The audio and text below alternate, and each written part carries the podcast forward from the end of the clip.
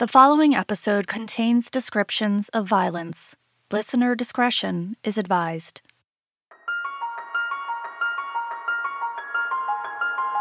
Welcome to Method and Madness. This is The Path Murders in Atlantic City. I'm your host, Dawn Gandhi.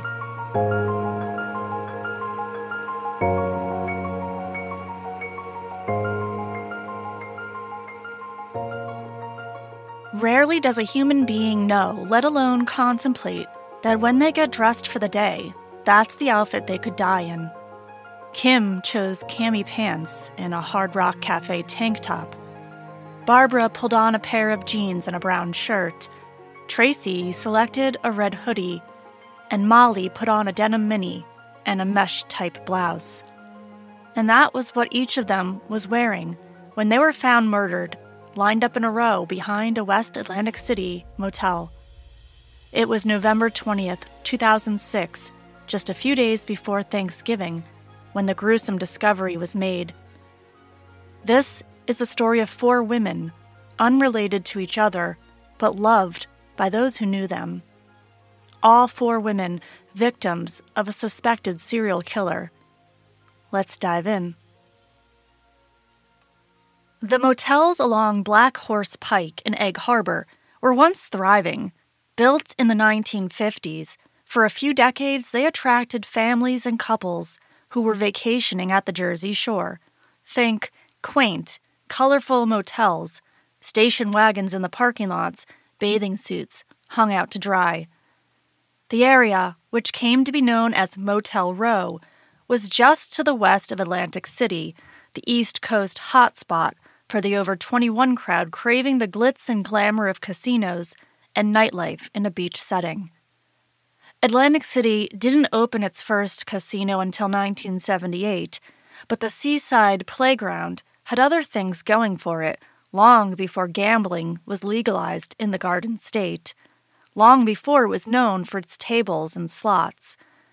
Atlantic City was incorporated in 1854 and its first boardwalk was built along the beach in 1870.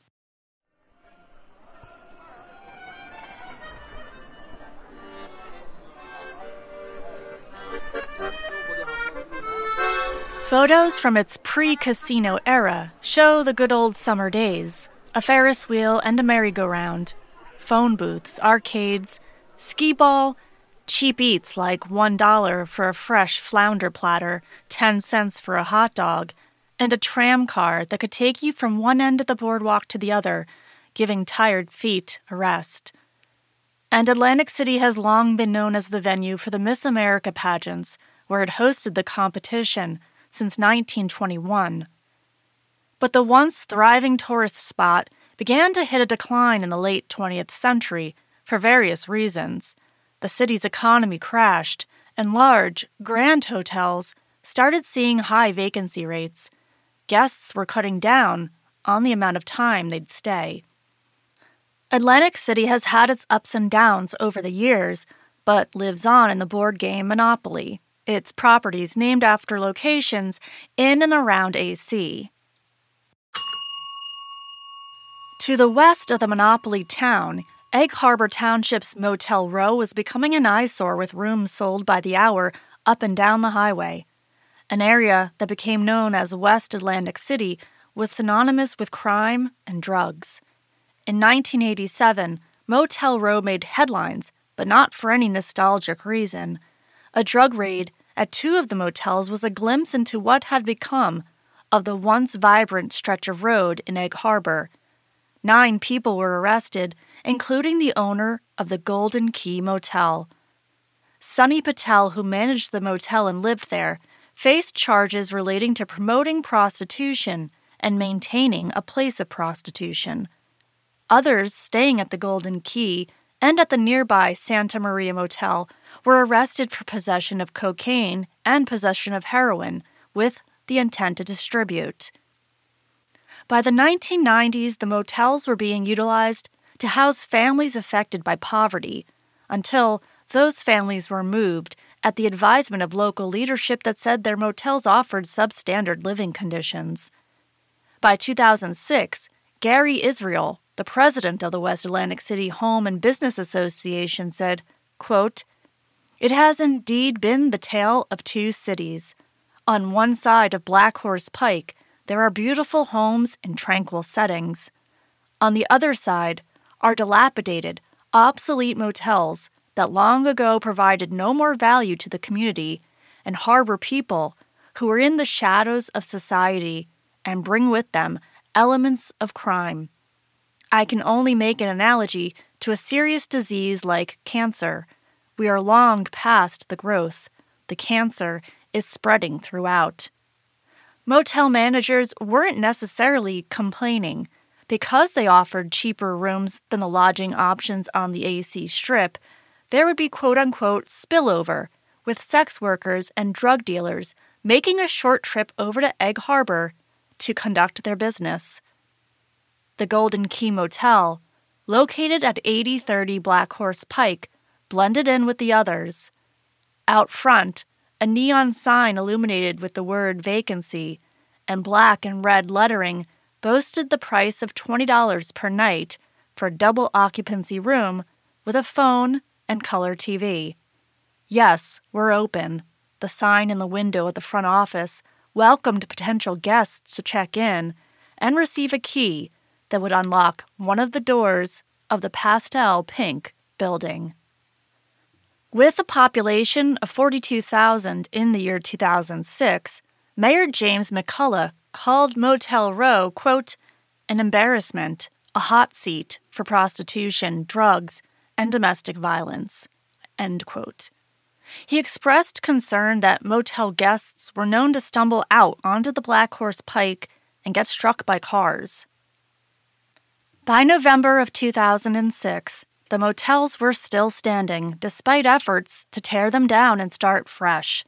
Locals referred to the working class area as the worst place to live.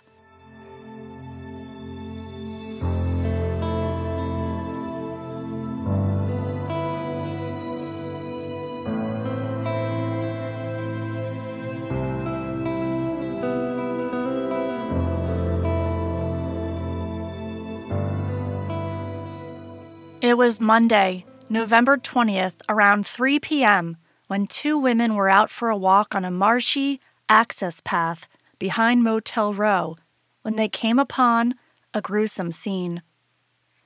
A 911 call came in moments later.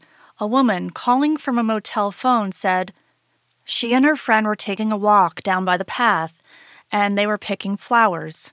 They found a dead woman there, in a five foot deep, 10 feet wide drainage ditch that runs parallel to Black Horse Pike, the two women saw a body lying face down. Upon the arrival, Egg Harbor police officers secured the scene and began walking the path to assess and gather evidence. 148 feet from the body, they found a second body, also a woman, also face down in the ditch. Another 90 feet down the path was a third woman's body. And finally, 83 feet further, was a fourth. What they thought was an isolated incident was looking like a quadruple homicide. All four victims were positioned similarly, face down in several inches of water, their heads facing east. Because of this detail, and whether it was deliberate or not, tabloids would later refer to the unknown killer as the Eastbound Strangler. The women seem to have been killed elsewhere, transported, and placed there in the ditch. Aside from where their bodies had been callously dumped, they each had lots in common. They'd all left behind friends and family that cared dearly about them, and each woman had aspired to a better life after being caught up in addiction, a result of suffering traumatic events, divorce, death of a loved one. To support their lifestyle, they had each turned to sex work. Identifying the four women, investigators soon realized was not going to be a simple task. None of the women had any identification on them, no purses or phones, just their clothing, and all four of them were without shoes and socks. A few of them had been lying in the watery ditch for weeks, their faces unrecognizable due to decomposition. The first victim found was identified as Kim Raffo, 35 years old, and was said she was the last one to be killed. Kim was born on February 12, 1971, and raised in Brooklyn, New York. She married young at the age of 18 to her high school sweetheart, Hugh Oslander. They began their lives as husband and wife, had two children, and moved to Fort Lauderdale, Florida in 2000. Kim was a loving mom and volunteered with the Girl Scouts and the PTA. When construction work became scarce for her husband, Hugh, he moved to New York while Kim stayed behind with the kids. Her love of cooking led her to a culinary school where she met and fell for another man, Kenny, a man that Hugh described as a low life who was responsible for getting Kim hooked on drugs. In 2003, Kim, now addicted to crack cocaine, moved to Atlantic City with Kenny, and the pair worked at the Taj Mahal casino. Kenny would later say that despite the couple holding steady jobs, when they would walk out of their home, they were immediately confronted with the reality of their neighborhood crime, poverty, and constantly being approached by drug dealers. He said they both got caught up in it. For Kim, leaving her children behind caused her a lot of inner turmoil. She longed to be the one still taking care of them and continued to use drugs as her coping mechanism. Family members blamed Kenny for luring Kim into a dark world. After losing their respective jobs at the Taj Mahal casino, Kim started making money as a sex worker, while Kenny began shoplifting. A kind woman with a huge heart, Kim, from time to time, would offer a homeless person her shower and cook them a meal. In the fall of 2006, Kim was ready for a life change. She moved to Long Island, New York, where she lived with her husband Hugh for five weeks and got sober. Hugh was optimistic that they were going to work things out and be reunited as a family. At this time, the couple's children were being cared for by a foster family, and a heartbreaking turning point came when Kim reached out to her kids and was told they didn't want to speak to her. The devastation reportedly caused a relapse for Kim, and she returned to Atlantic City that fall and began living in a boarding house on Ocean Avenue just blocks from the bright lights of the casinos. At about 2:30 a.m. on Sunday, November 19th, dressed in camouflage pants and a white Hard Rock Cafe tank top, Kim stopped the diner, Papa Joe's, where she was a regular. She ordered a Mountain Dew and a sausage, egg, and cheese on a roll. It would be her last meal. She was then seen getting into a black Nissan Maxima with out of state plates. The next day, Kim was found face down in a ditch. She had died of ligature strangulation with either a rope or a cord and is believed to be the last of the four to be killed. Her autopsy revealed she had a large dose of cocaine in her body. The second woman to be identified was Tracy Ann Roberts, 23 years old. Tracy grew up in New Castle, Delaware, and trained to be a medical assistant she had one daughter and lived in Philadelphia for a while before moving to the Jersey Shore. In 2006, her home was a boarding house on Tennessee Avenue in Atlantic City, and Tracy was known by many as kind and friendly. Some reports say she and victim Kim Raffo were friends. The last confirmed sighting of Tracy was at a local hospital where she was admitted briefly. Tracy had suffered a punch in the throat by a man who was attempting to be her pimp. The injury had Tracy coughing up blood, and she called her mom from the hospital. She told her mother that she was ready to come home and asked to be picked up. Tracy's mom got in her car and started the drive, 130 miles from Delaware, to retrieve her daughter. But Tracy checked out of the hospital before her mother could arrive and was last seen with two unidentified men.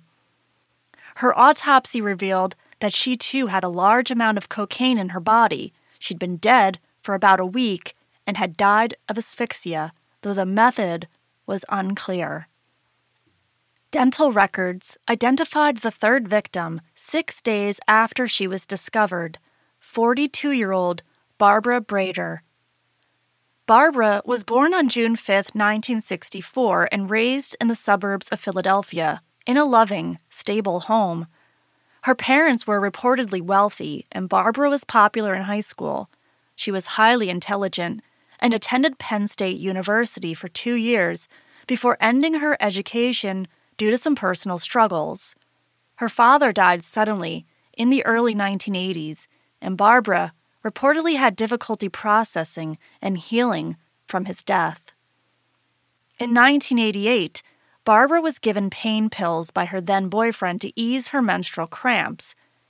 She began abusing the medication, and when she could no longer get a prescription for it, the couple turned to heroin. The addiction took over her life for many years. In 1997, Barbara gave birth to a baby girl. By that summer, she moved from Huntingdon Valley, Pennsylvania, to Atlantic City, New Jersey. Barbara had spent summers at the Jersey Shore as a child and was comforted by the sense of nostalgia and familiarity. She had a lot of potential, according to her loved ones. Barbara went on to run her family's jewelry store, Santa Fe Trading Company, and she worked at the Tropicana Casino as a cocktail waitress. But she was faced with another tragedy in the year 2000 when her brother died suddenly. The following year, she asked a family member to care for her daughter in Florida. And by 2002, Barbara had turned to sex work in Atlantic City and broke up with her long term partner. In January 2005 and again in July 2006, Barbara was arrested for soliciting an undercover cop. She was convicted in August of 2006 for the two counts. On October 17, 2006, Barbara left her home on North Lafayette Avenue in Ventnor, New Jersey, where she lived with a man and his daughter. She was supposed to return later that night, but she never did. Although Barbara was the third victim found, police believed she was killed before Tracy and Kim, but her body's state of decomposition made a cause of death unknown. She had a potentially lethal dose of heroin in her body. The police needed the public's help in identifying the fourth victim found. She'd been in the watery ditch the longest, up to six weeks. The young woman with dark hair had three distinctive tattoos, so investigators reached out to local tattoo artists in the hopes that someone would recognize the art and be able to name the woman. They drew up reproductions of the tattoos rather than releasing images of the victim's body. Those drawings depicted a brown colored bulldog which was on the small of the woman's back. There was also the outline of a Playboy bunny on her shoulder, and near her navel, letters that were difficult to make out. Officials thought it said Yali, Vali, or Molly. Ultimately, it was family members who identified the woman when they saw the images of her tattoos. She was Molly Jean Dilts, the youngest victim at just 20 years old, and the first one to be left in the swampy ditch. Born to Nikki and Werner Dilts, Molly grew up in the small coal mining village of Black Lick, Pennsylvania, not far from Pittsburgh. It was the kind of living where everyone knew your name, and Molly was a little out of her element when she eventually made her way to Atlantic City. She struggled in school and was teased for not being a strong reader. When Molly was a teenager, her mother became ill and passed away while waiting for a heart transplant. Not long after, Molly's brother died by suicide. According to relatives, these events were devastating for Molly, and she began displaying a more rebellious side. She got mixed in with a bad crowd and was arrested for drunk driving. Molly had a baby boy in 2005 and started talking about cleaning up her life. She asked her father to take care of her son while she began traveling impulsively, but trying to seek something better.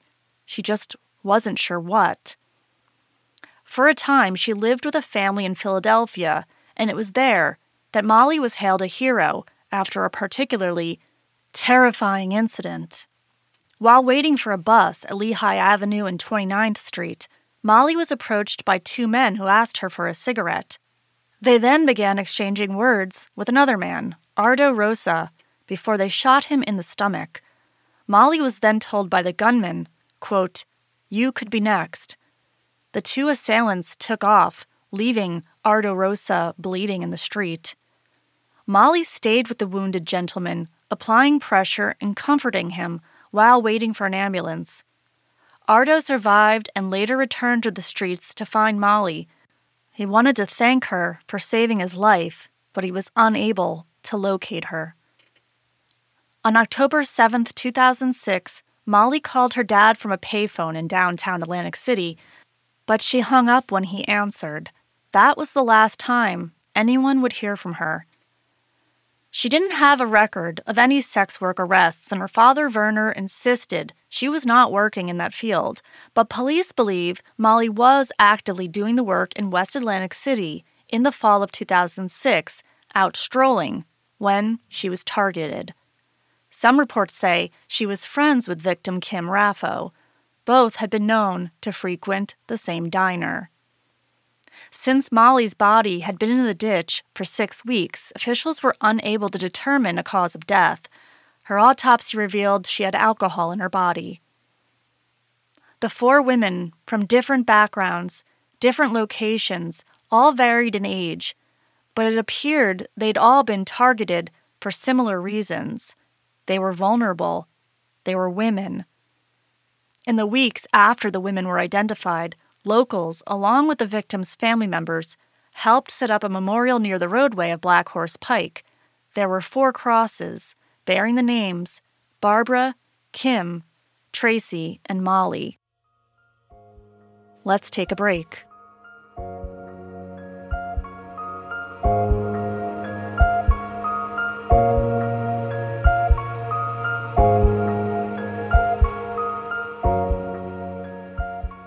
Hey, Dawn here. Some exciting news for you. Save the date because July 12th through July 14th, 2024, I will be heading to the True Crime and Paranormal Podcast Festival in Denver, Colorado. Won't you join me? I attended last year when the event was in Austin, and it was a phenomenal experience. And this year's event is going to be even better. You'll get to meet other true crime creators and have access to hands on sessions and insights from industry experts with the brand new podcaster education track. But the weekend isn't just about podcasts, it's about advocacy, ethics, and building a community. If you're worried about the cost, fear not. This festival is designed with you in mind an affordable experience without sacrificing quality. There are no inflated costs, just a weekend packed with authenticity, education, and networking. Have you ever wished for genuine, one on one interactions with your favorite creators? Well, now is your chance. Get 15% off your ticket price by using code DAWN at checkout. Go to truecrimepodcastfestival.com for tickets and get 15% off by using the promo code DAWN. I hope to see you there.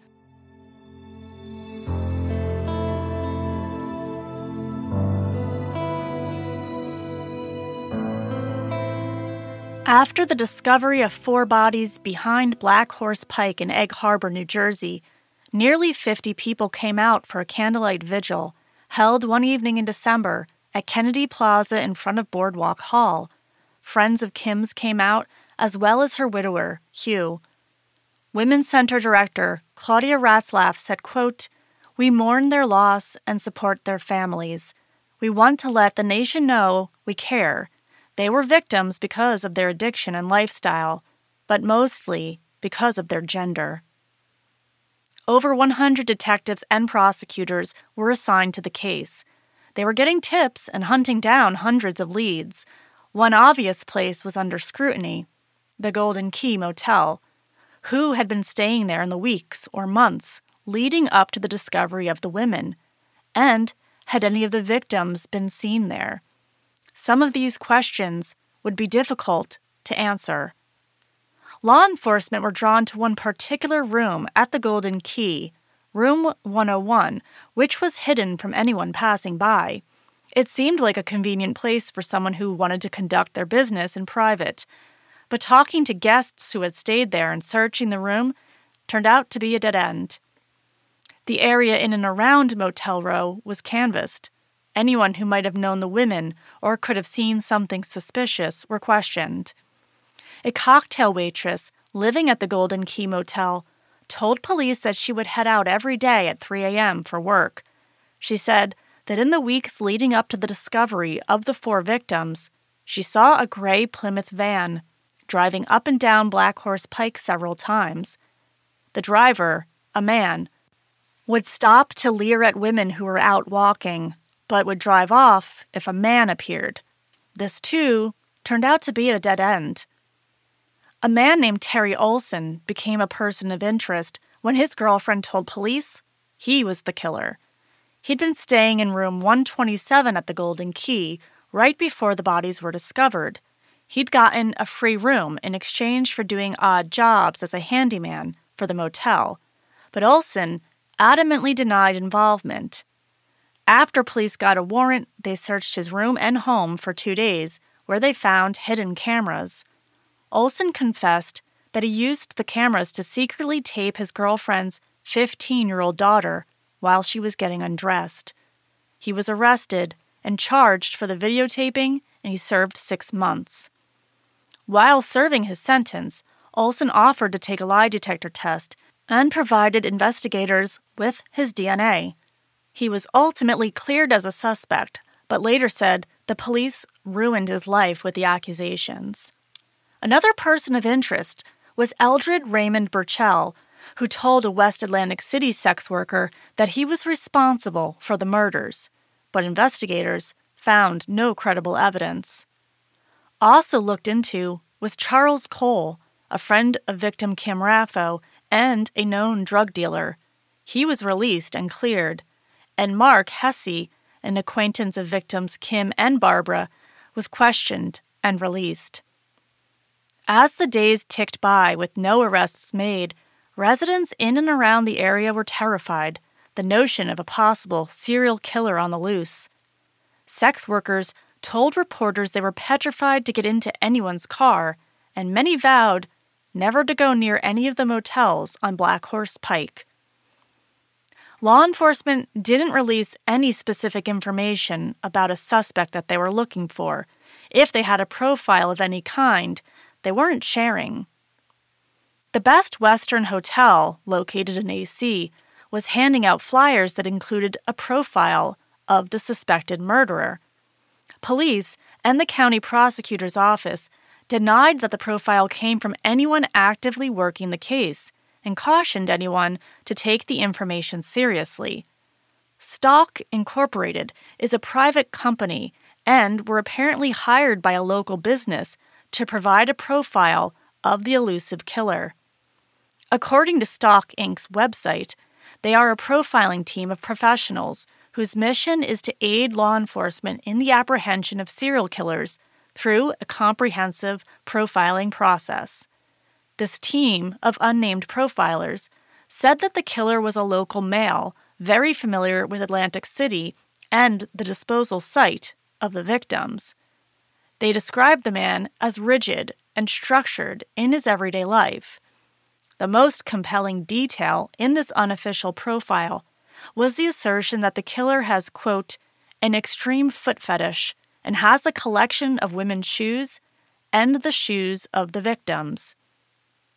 Several residents in and around West Atlantic City read this profile and quickly grew alarmed, as it sounded like someone they knew. At the Fox Manor Hotel on Pacific Avenue, General Manager Manny Trevetti told police that he provided a man a room, and that man sounded eerily similar to the man in Stock.com's profile. Trevetti said that this guest stayed at the hotel for three weeks and that he had a collection of six to eight pairs of women's shoes in his room.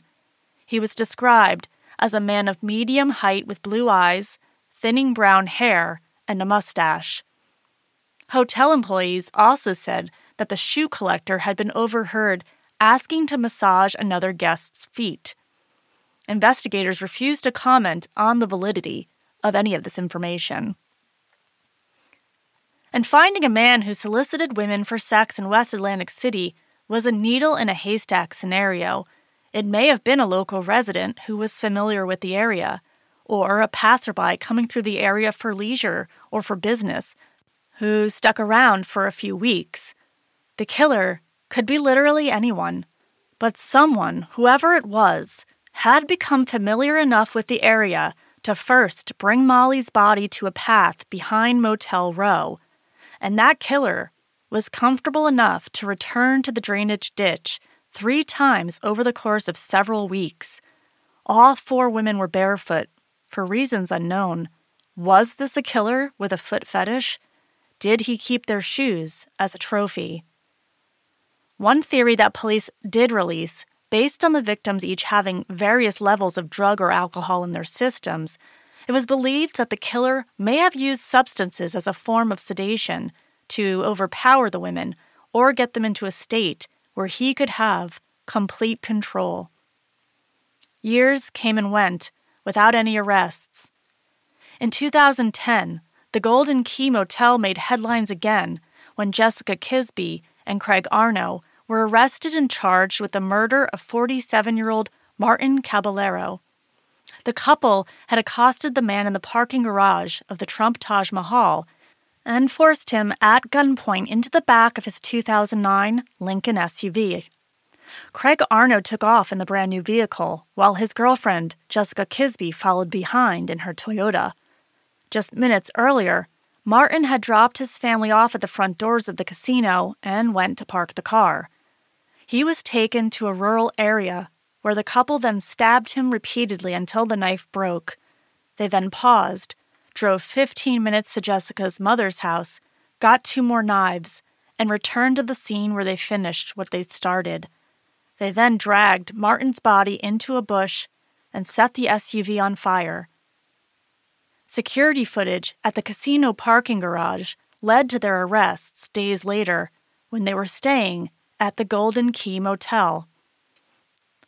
As early as 2007, locals in the Atlantic City area were doubtful that the murders of Kim, Tracy, Barbara, and Molly would ever be solved, mainly because the victims were sex workers who'd used drugs, and the assumption was that authorities didn't prioritize the investigation. But Atlantic County Prosecutor Ted Housel was adamant this was not the case. He said, quote, they were four human beings with people who cared about them, people who loved them, and they deserve, even in death, to be treated with respect and dignity, especially in death. Nobody in this office thinks any less of them because of what they did in their private lives. Unsurprisingly, after Kim, Tracy, Barbara, and Molly were discovered behind Motel Row, no other victims showed up in the area around the drainage ditch. Had the killer taken a break, a cooling off period, or had they simply moved on to continue their spree elsewhere? Four years later, an eerily similar discovery occurred just 170 miles northeast.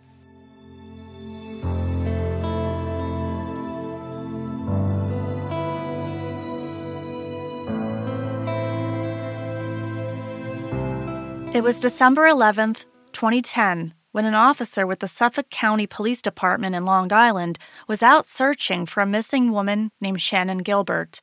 His cadaver dog alerted the officer to an area on the side of a roadway near Gilgo and Oak Beach. That day, the body of Melissa Barthelemy was found in a burlap sack.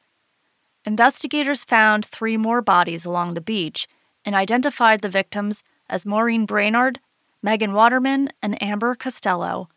The women became known as the Gilgo Beach Four.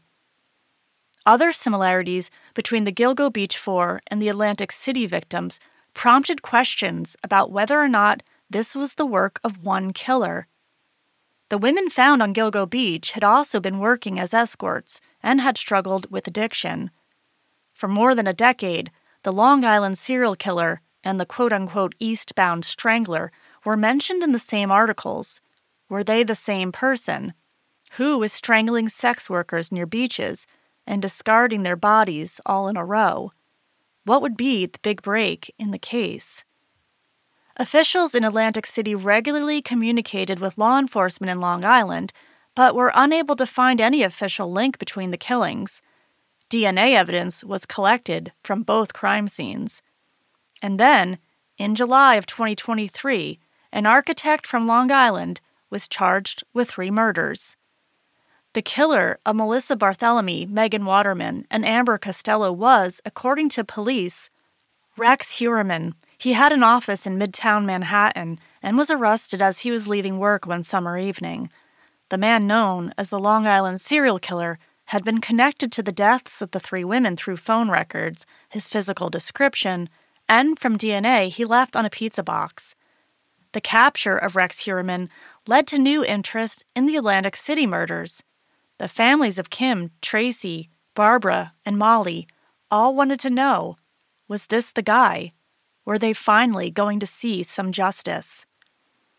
In total, 11 bodies had been found in and around Gilgo Beach on Long Island, and in January of 2024, Heuermann was hit with a fourth charge the murder of Maureen Brainard Barnes of the original Gilgo Beach Four. Internet searches found on his burner phones under a junk email account were disturbing and quite telling. His searches included terms related to torture porn, young girls in distress, and in 2022 and 2023 before his arrest, he'd searched these phrases. Why could law enforcement not trace the calls made by the Long Island serial killer? Why hasn't the Long Island serial killer been caught? Long Island serial killer phone call. There were a ton of other similar searches. Heuermann had also searched for documentaries and podcasts about the Long Island serial killer and had specifically searched some of the Gilgo Beach victims' names. It offers a modern window into the mind of a serial killer who hasn't yet been caught. Was it the anxiety of wondering if today was the day there'd be a knock at the door? Or was it the stroking of the ego, sitting back and getting satisfaction that he'd evaded capture? In August 2023, police released a statement that Rex Heuermann is not connected to the Atlantic City murders. As of today, there have been no arrests made for the murders of Barbara Breidor, Kim Raffo, Tracy Roberts, and Molly Dilts. In 2015, the Golden Key was finally demolished, along with the other motels on the strip. There was hope that it would lead to redevelopment in the area. As of 2023, that side of Black Horse Pike is just empty billboards and overgrown shrubbery. Kim, Tracy, Barbara, and Molly have not been forgotten.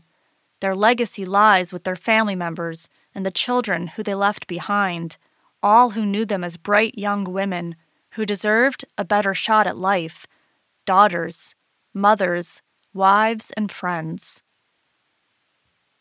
If you have any information on the murders of Barbara Breidor, Kim Raffo, Molly Dilts, or Tracy Roberts, please contact the Atlantic County Prosecutor's Office at publicinformation at acpo.org or call 609 909 7800.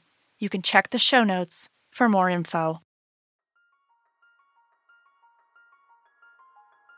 Thank you so much for listening to this episode of Method and Madness. If you haven't already, please leave a rating or a review, and don't forget to hit that follow button. To connect, I'm on X at MethodPod, on Instagram at Method and Madness Pod, and you can find me on TikTok and Facebook as well. To chat, suggest a case, or to discuss the episode, you can reach out to me at methodandmadnesspod at gmail.com. Method and Madness is an independent production. It is researched, written, and hosted by me. Sound editing is by moInspo. That's it for this week. Until next time, take care of yourself. For crisis support, text HELLO to 741 741.